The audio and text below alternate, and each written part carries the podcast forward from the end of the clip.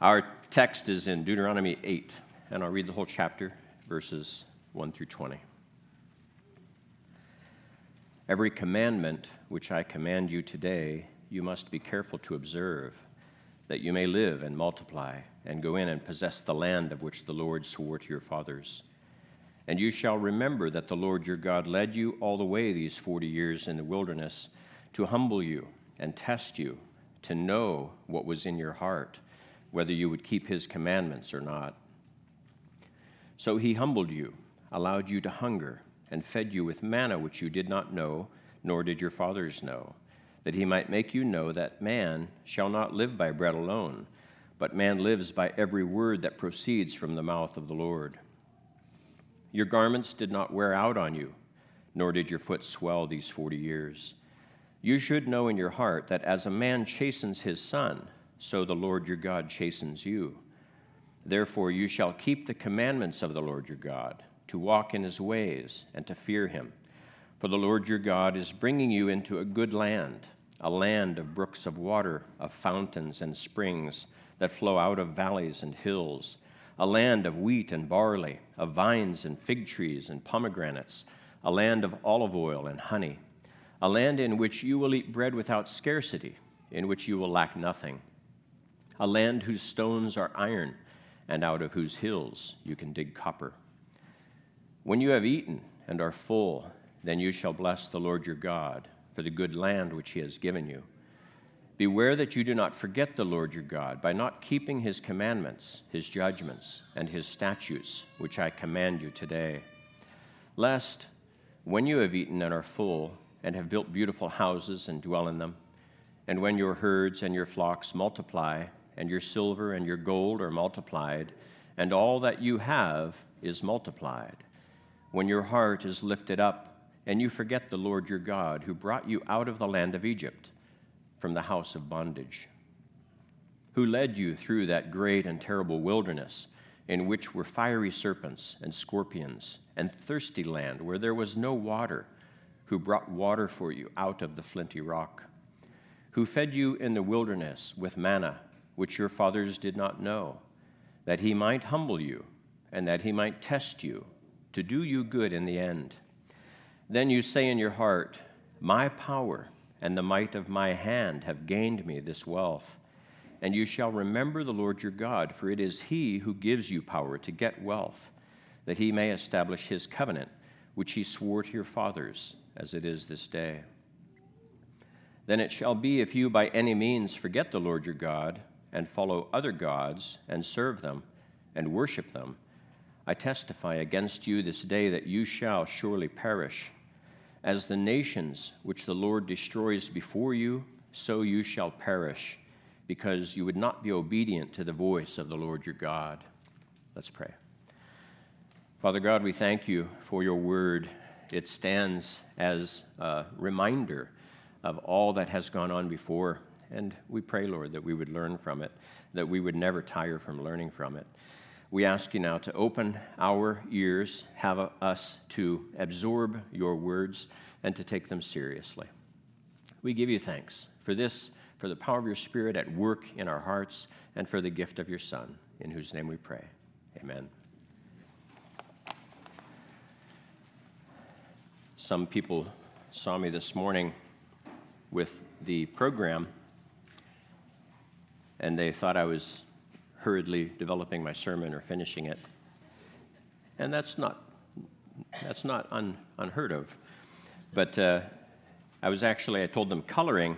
And what I wanted to do is this what I just read to you, these 20 verses, um, some words occurred quite a bit. And when you meditate on something like I have the last few days on this, they, they eventually really pop out at you. They become kind of like lights on an airplane, you know, when you're walking down and the lights go out, you're supposed to see that little runway that guides you uh, down to the emergency exit. It has a different color.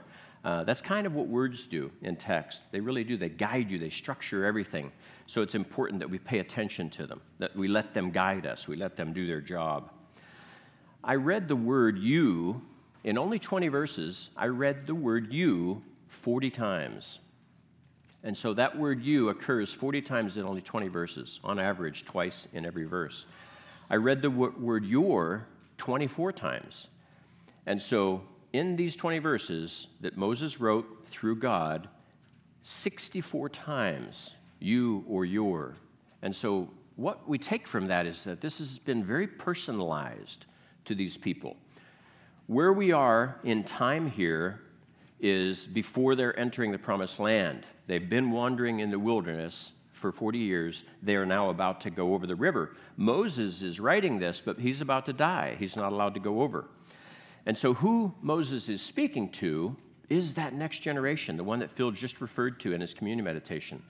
It is these people that have weathered all of this difficulty.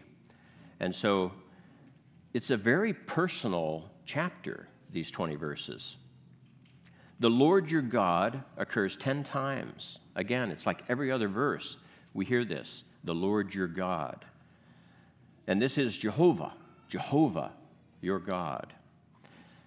There are a, few unique words. They're not as common, but they are uh, where they are, where they appear, and what they stand for is important. The word live occurs twice in the first three verses, and you contrast that with the last two verses that uses the word perish twice. So you have live compared with perish, contrasted with perish. At the start and at the end, you have the word remember occur. And the word forget comes in at the middle and it's repeated three times. The book of Deuteronomy has been called the book of remembrance. Deuter, two, the second law, nomos is law. And so in Deuteronomy 5, the Ten Commandments was repeated. We have it in Exodus 20 and in Deuteronomy 5. Deuteronomy is this recap of everything that's occurred. There are four sections that I've read, and in the New King James, it structures it in the same four places that I believe it's appropriate to structure it. Verses 1 through 5, 1. Verses 6 through 10, 2. Verses 11 through 17, 3. And then the last three verses is the fourth section. Now, I'm going to read these four sentences that give you like a summary view of each of these four sections. This is not what I have in your handout, this is a more elaborate version of each one. The first section, in a sentence remember that God rescued you and treated you as his son. The second section, obey God and thank him for blessing you with good land and food. The third section, don't forget God, thinking you're wealthy through your own efforts. And the fourth section, remember God, for if you forget him, you will perish from the land. So that's the summary statement of each of those four sections. We'll go into more detail, or this will be a very short sermon. Twice, as I said, we're commanded to remember, and thrice we're commanded not to forget. Let me just read those sentences again. Verse 2 And you shall remember that the Lord your God led you. And verse 18 and you shall re- remember the Lord your God, for it is he who gives. I just want to take each sentence that, that far. It's God who led you, and it's God who gives to you. We should remember those things. Thrice the command to not forget is given. And let me again read each one of those to you. Verse 11 Beware that you do not forget the Lord your God and what is it specifically that they're not to forget? By not keeping his commandments, his judgments, and his statutes. So they're not to forget that they are to obey God. Verse 14 Your heart, when your heart is lifted up and you forget the Lord your God. Again, what is it that they're forgetting in this instance? And he, and he explains who brought you out of bondage, who led you and fed you through that great and terrible wilderness. So, what they're forgetting is how God has blessed them immensely in the past. And then the last one in verse 19 if you by any means forget the Lord your God. So, this is a warning. This is going to say what happens. And follow other gods and serve them and worship them. And here, here again, what they're forgetting is that God is their God, He is their only God and instead of being faithful to Him, they're being faithless to him. And they're honoring other gods, gods of other peoples. That's what he's warning them against. So they're, they are warned to not to forget to obey, to remember God's blessings, and to remain faithful to him. And so all of this in sum, the whole of Deuteronomy 8 really, is one big reminder to these people that God is important and he should be important to you for these reasons.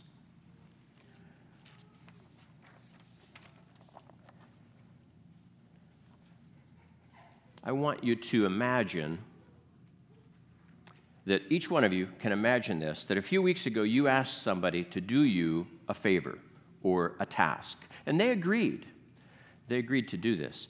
Now, I think for the sake of family harmony, you ought not imagine that it was your husband or your wife or your parents or your children. Just imagine that it was some neighbor that you barely know. And yet, this neighbor had committed to doing you a favor, doing something that, which you'd asked them, and they'd said, okay. But so time passes, a week or two passes, and you ask them if they have done you that favor, and this is what they say. It's one of two things that they're going to say to you I forgot, or I didn't have time. This is commonly what people will say to you when they haven't accomplished what it is that you've asked them to do, and they had committed to do, they had agreed to do it.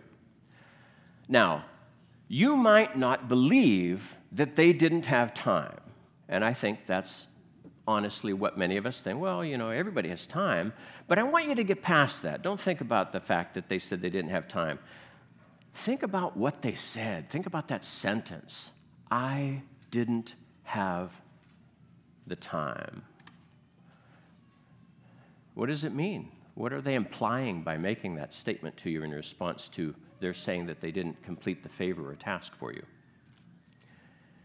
as a programmer, you become familiar with certain numbers. And every program, programmer in here, when I say these numbers, they'll think to themselves, yeah, especially if you've worked with scheduling and calendar apps 60, 3,600, 86,400, 1,440, 10,080, 604,800. Those numbers all have meaning in terms of time. 60, of course, is the number of seconds in a minute, the number of minutes in an hour.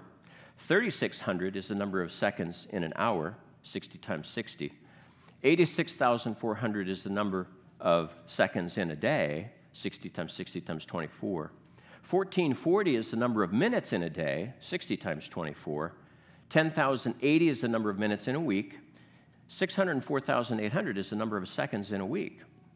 If you're a programmer and you've dealt with calendar apps, anything having to do with scheduling, these numbers are important because typically you'll tell time in seconds and then you'll subtract time and then you'll try to find some way of conveying that to people.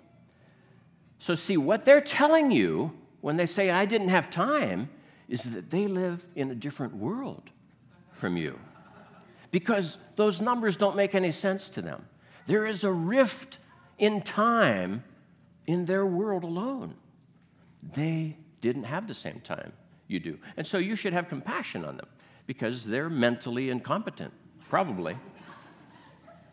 So, what they're doing by saying they didn't have time is blaming God, right? That's really what they're doing. The God who made the world, the God who devised the mathematical relationships involving time, has cheated me and I didn't have time to accomplish this task that I told you that I would do. They might not even apologize. After all, it's not their fault.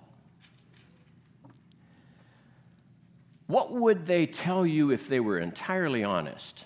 I remember once seeing a little snippets of video where it was that if people truly told the truth, what it would sound like. And this is what they would really say Did you get that task done? No, I didn't make doing your task a priority. I didn't value doing your task above everything else that I've done since you asked me to do it. That's really what they're saying. That's what they're saying when they said they didn't have time. So don't believe them when they tell you they didn't have time. They did have time. You, you and your task just weren't a priority for them. Now, I read through another statement. I said they might tell you one of two things, right? Does anybody remember what the other one was? I forgot. I forgot. Fair. We've all said that. We've all heard that. It is a typical, typical excuse. Even at work, even in a professional environment, that is a typical excuse. There is a man by the name of Israel Wayne. Anybody recognize the name? He is an author. He wrote a book called Raising Them Up Parenting for Christians. And in an online article entitled Forgetting, Removing the Excuse of I Forgot, he writes this The fact is, children and people in general remember what they want to. Have your children ever forgotten when you promised to buy them ice cream or to take them to the park? Not likely. Why? Because it's important to them. What they tend to forget are things they dislike and never really committed to in their heart to do in the first place. When children in their selective memory choose not to retain their parents' words, they are showing dishonor for their parents, which is a sin. Forgetting God's commands is a sin. It shows a dishonor of Him and a lack of value for His words. So now, sadly, children, what I'm going to advise your parents to do is not accept the excuse of I forgot anymore.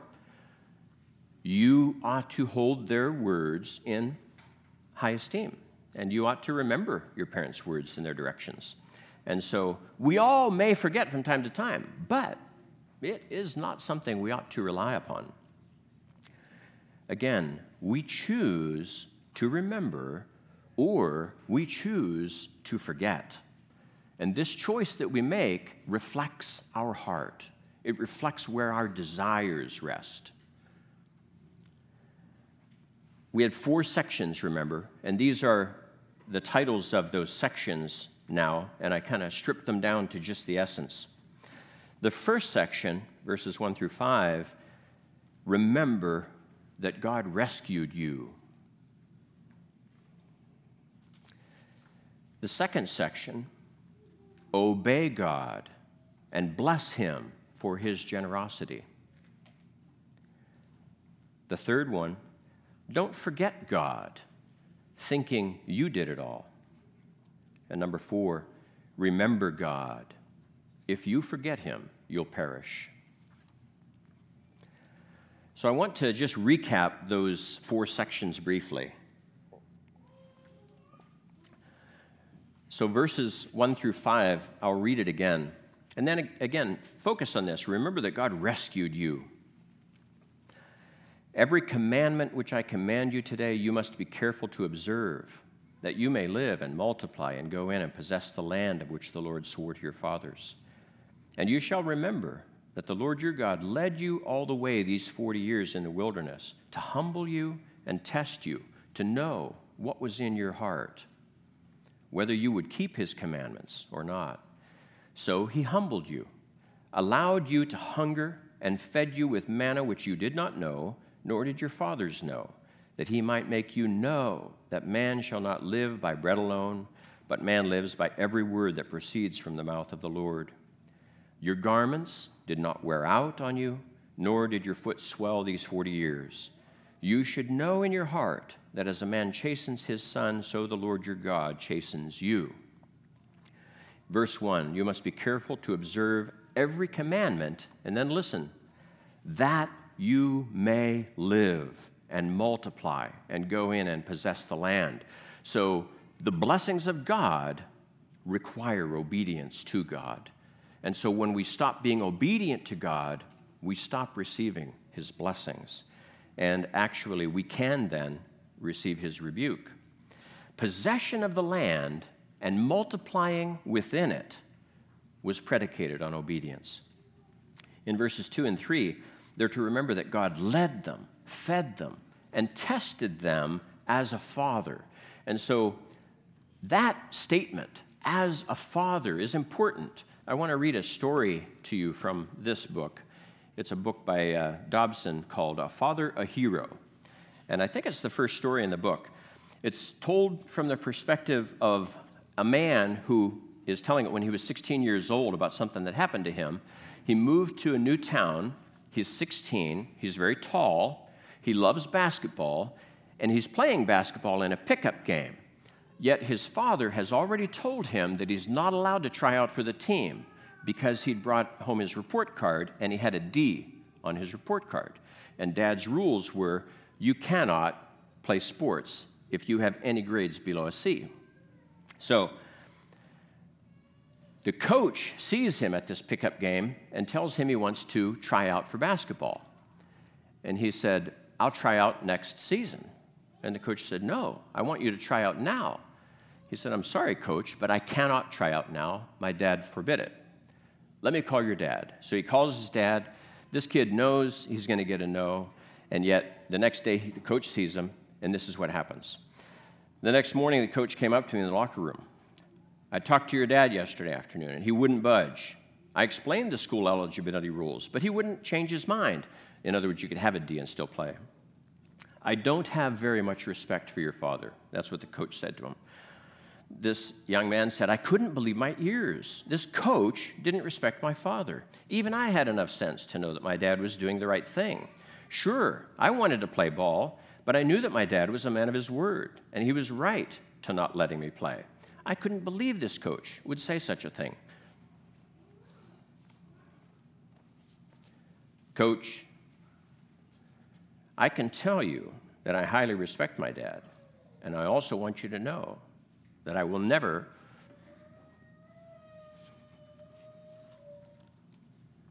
play basketball for you. And he said he never did. Prior to the coach coming up to him that day, he was looking forward to playing basketball the next season for him. He knew that his dad told him no. His dad told him the night before he told him no. And yet now he's lost all respect for the coach. He is not going to play. And he said this in the end. He said, The coach wanted to win games. My dad wanted to build a son. All of us, I think, have heard stories or experienced ourselves where we might have grown up in a home that was more strict than someone else. And sometimes kids can be cruel. Kids know how to punch parents' buttons. And so they'll say, But, you know, I want to go here, that my friend wants to go there. I'm allowed to go, right? No, you're not allowed to go. I've told you before, you're not allowed to go there. I don't let you go there. And so then the child will say, I wish I was not your uh, child. I wish I was their child. And that can be hurtful to a parent. Usually, later in life, the young person comes back as an adult to their parents to say, Thank you. Thank you for loving me. Thank you for laying down the law, making the rules that protected me from these harmful uh, avenues down which I was wanting to go. Now I've seen my friends go down them, and it wasn't such a good place to go. So, see, that's what God did. Uh, throughout Deuteronomy 20, he has a couple spots where that's emphasized, where God chastens these people like he's their father and they're his children. God doesn't chasten necessarily all the people on earth like that. He's chastening his children, he holds them to a higher standard. And so don't be envious of other people getting away with things because God is holding you accountable. The second part, verses 6 through 10, is obey God and bless him for his generosity. And I'll read this portion again, too. Therefore, you shall keep the commandments of the Lord your God, to walk in his ways and to fear him. For the Lord your God is bringing you into a good land, a land of brooks of water, of fountains and springs that flow out of valleys and hills, a land of wheat and barley, of vines and fig trees and pomegranates, a land of olive oil and honey, a land in which you will eat bread without scarcity, in which you will lack nothing, a land whose hills you can a land whose stones are iron and out of whose hills you can dig copper. When you have eaten and are full, then you shall bless the Lord your God for the good land which he has given you.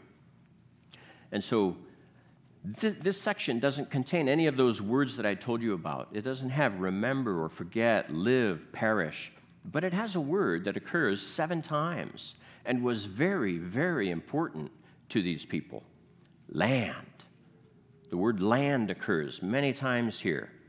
Remember, at this point, they have not set foot on that promised land yet, but they have been captive in Egypt for hundreds of years. They want land, they want freedom, they want a place that they can call their own. And God is telling them that they're about to get it. Therefore, you shall keep the commandments, it says. So, in other words, God is blessing you. God treats you like He's your father and you're His children. Therefore, He's going to give you this great blessing. Be mindful of that. Brooks, fountains, springs, wheat, barley, grapevines, fig trees, pomegranates, olives, honey, eating bread without scarcity, whereas they had just endured this deprivation in the wilderness. They did tire of eating that manna. They did complain. They wanted the meat, they wanted all of the variety of food that they'd had in Egypt. You will lack nothing. The stones are made of iron, there's copper in the hills. He's telling them, You will become wealthy. I'm taking you into this land. Obey God and bless Him for His generosity. And then the next portion is verses 11 through 17. Don't forget God, thinking you did it all. Beware that you do not forget the Lord your God by not keeping his commandments, his judgments, and his statutes, which I command you today, lest, when you have eaten and are full, and have built beautiful houses and dwell in them, and when your herds and your flocks multiply, and your silver and your gold are multiplied, and all that you have is multiplied, when your heart is lifted up and you forget the Lord your God, who brought you out of the land of Egypt from the house of bondage, who led you through that great and terrible wilderness in which were fiery serpents and scorpions, and thirsty land where there was no water, who brought water for you out of the flinty rock, who fed you in the wilderness with manna which your fathers did not know, that he might humble you and that he might test you to do you good in the end. Then you say in your heart, My power and the might of my hand have gained me this wealth.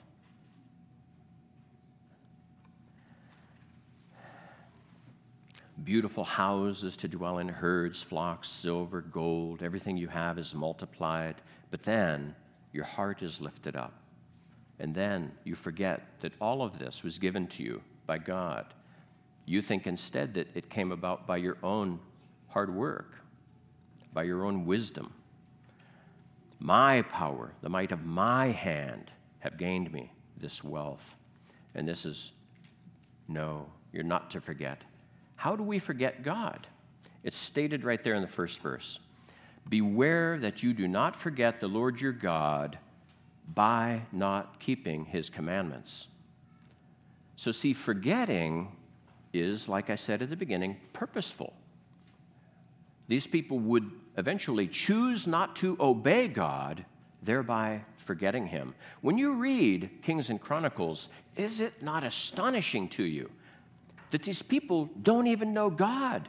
They don't even know what the temple is for. They find the book of the law under King Josiah and they bring it to him, and he's shocked. When did this happen? It's just astonishing. We see in history in Israel, which was a nation formed expressly for God, people forgetting God. How can that be? And how can we not forget God when we are not necessarily even a people who are the apple of God's eye? When I'm speaking of this, I'm speaking of America. It's like we weren't there 300 years ago when these people were covenanting with God. We might, might read it in a dusty history book. And for the bulk of Americans, it doesn't mean anything anymore. It means nothing. They don't even teach it in schools anymore. Thankfully, homeschoolers know we have to teach this stuff. It is important. We must remember we ought not forget. And then the last portion remember God. If you forget him, you will perish.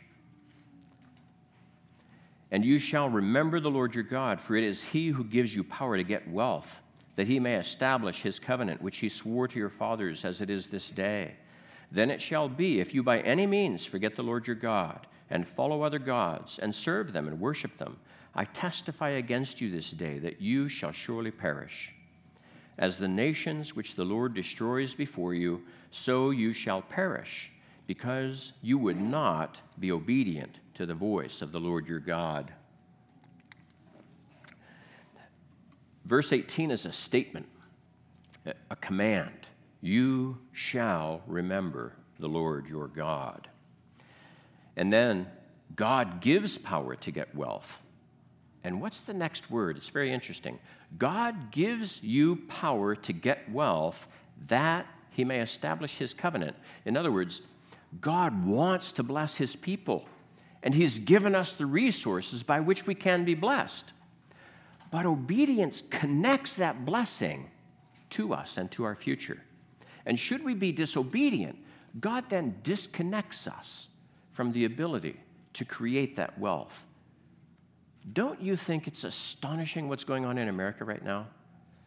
That all these young people who have grown up in a, in a tremendously blessed culture, America has a population of about what, 330 million people. The world has over 7 billion people.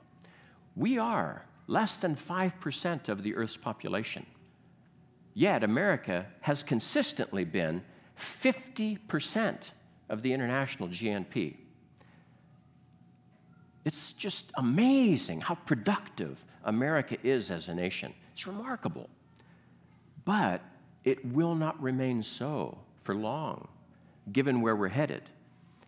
And it's as if we're on a roller coaster heading down a steep slope. We're in the cars. We see where this is going, but so many don't. It, it's just really kind of scary. But we must not fear. We have to realize that Jeremiah knew where Israel was going. The priests and prophets often knew where the king was taking them, and sometimes it was even the elders of the land going to the king saying, We want to worship other gods, and then the king letting them. So, see, we might know, where there are people in the know about this. And so, because we know God, it allays our fears. We can still be amazed at the stupidity of the mass of Americans, but we can look at it from the perspective of God. Is this just what's happening to America? God promises to drive the Israelites from the land. Promises, just as He'd driven the nations out before them, should they be disobedient. Moses, like I said, spoke these words to the Israelites even before they'd entered the promised land. And now we can read the history of the time, the hundreds of years in which they were in that promised land. Yet I believe as we now look and can apply all of these principles to the Israelites, we can also apply them to other nations on earth. We can apply them to nations that have not covenanted with God. We can apply them to nations that have covenanted with God, as we have, as America largely has. We have been a Christian nation for a long time, though many now choose to deny this. Remember that God rescued you. Obey God and bless Him for His generosity. Don't forget God, thinking you did it all. Remember God. If you forget Him, you'll perish. Let us not forget to remember. For 200 years, America was a beacon of hope to the oppressed world, and in many ways it still is. The America that people come to now is a bit different than it has been, but still, Compared to much of the world, it is still the land of opportunity, the land of freedom. There is no land to which you really can compare America. Now, I know people, uh, I, several of you hate Abraham Lincoln. I admire Abraham Lincoln. I admit it, you know. Sh- paint a bullseye on my back and start shooting your arrows at me. Like all people, he had his flaws. This was his annual message to Congress, uh, a portion of it, obviously, December 1st, 1862. And I, I'm reading it because it's just so, I think, interesting to read this relative to what's going on right now and has been for the past two or three months. Fellow citizens, we cannot escape history. We of this Congress and this administration will be remembered in spite of ourselves. No personal significance or insignificance can spare one or another of us. The fiery trial through which we pass will light us down in honor or dishonor to the latest generation. In giving freedom to the slave, we assure freedom to the free, honorable alike in what we give and what we preserve. We shall nobly save or meanly lose the last best hope of earth. Now, I think his words have stood the test of time. Uh, he was prescient in many ways. We were, at worst, the fourth nation in the entire world to entirely abolish slavery. And yet now, it, as if, it is as if we are a lightning rod for the world relative to the history of slavery. It's just odd, is it not? And yet, that is how black Americans tend to view America, even though they've been here for generations. And I even have black Christian friends who just don't, they refuse today to see the good in America. They want to burn it down. And they're Christians. If they were in Africa still, now, 200 years after they'd been kidnapped and brought over here, they probably wouldn't be Christians. And so there is tremendous blessing that came to many of the black people that survived. It was a difficult trip. Now, this next one is from President Reagan. This was his address to the nation on Independence Day, 1986. This was right in front of the Statue of Liberty. It had just been uh, renovated, you know, because it had been standing now for a century. The French had given it to us a year before the centennial in 1875, yet it took 10 years to build and get pla- built and get placed on that pedestal. And then it had been run down so much by the 70s that it was re- rebuilt. You know, there was a scaffold all around it, and it was rebuilt such that it had reopened just before this event. And this is Ronald Reagan. For just a moment, let us listen to the words again. We hold these truths to be self evident that all men are created equal, that they are endowed by their Creator with certain unalienable rights that among these are life, liberty, and the pursuit of happiness. Last night, when we rededicated Miss Liberty and relit her torch, we reflected on all the millions who came here in search of the dream of freedom inaugurated in Independence Hall. We reflected too on their courage in coming great distances and settling in a foreign land and then passing on to their children and their children's children the hope symbolized in this statue here just behind us the hope that is America. It is a hope that someday every people and every nation of the world will know the blessings of liberty. The things that unite us, this is further along in his speech, the things that unite us, America's past of which we're so proud, our hopes and aspirations for the future of the world and this much loved country, these things far outweigh what little divides us. And so tonight we reaffirm that Jew and Gentile, we are one nation under God. That black and white, we are one nation, indivisible. That Republican and Democrat, we are all Americans. Tonight, with heart and hand, through whatever trial and travail, we pledge ourselves to each other and to the cause of human freedom, the cause that has given light to this land and hope to the world. Now, this is where the band would, would strike up, right? So now Deuteronomy 8 was written to Israel, but it applies to us. I mean, I believe when you read Deuteronomy 8, you see that it applies to us. We are entering that third and fourth stage where we have denied God, we have forgotten God for so long now that He is now disconnecting that by which we as Americans can generate wealth. And instead, we appear to be squandering it on a scale that has perhaps the world has never seen. Like I said, Israel has waxed and waned as a nation. And then they split. They had a civil war. They divided into two, and it continued. They abandoned God, and He impoverished them and sometimes sent them into captivity.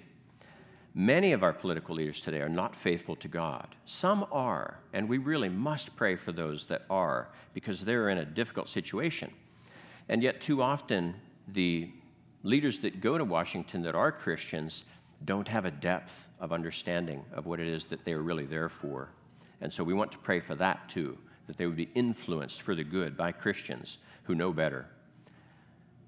So, Joshua called the people to openly covenant with God at this point, right as they're, after Moses died, right as they're about to go over. And this is what Joshua said. This is at the end of his life. They've taken the promised land, they've, they've gone across the river. Joshua has led them all this way. And yet, Joshua is concerned that they are still prone to disobedience, prone to accept other gods. And this verse is especially meaningful to me. God used me reading this to convert me. Joshua 24 15.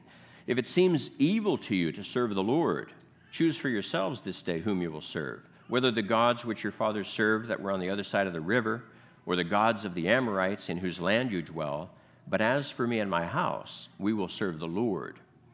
And then, of course, they go on to covenant with God very vocally. These people had lived through a lot, and they were personally experiencing God's blessing. Our God is mighty and worthy of praise. Many in our land have ignored the warning from this third section about forgetting God. What comes when we forget God? And we instead, in our pride, puff up and say, Look what I have done. And I believe now collectively we are experiencing this fourth section, this abandonment by God, uh, on a scale that I, that I do think is amazing. But we dare not allow, as Christians, we dare not allow our praise of God to be drowned out by these people who are out rioting in the streets and wanting shackles to be placed on them. We dare not forget to remember that our God is good God. He's done great things for us and will continue to do great things for us. And especially if, as a nation, we repent, He will collectively do great things for our nation. And so let's pray to that end. Let's not lose hope, and yet let's also be wise.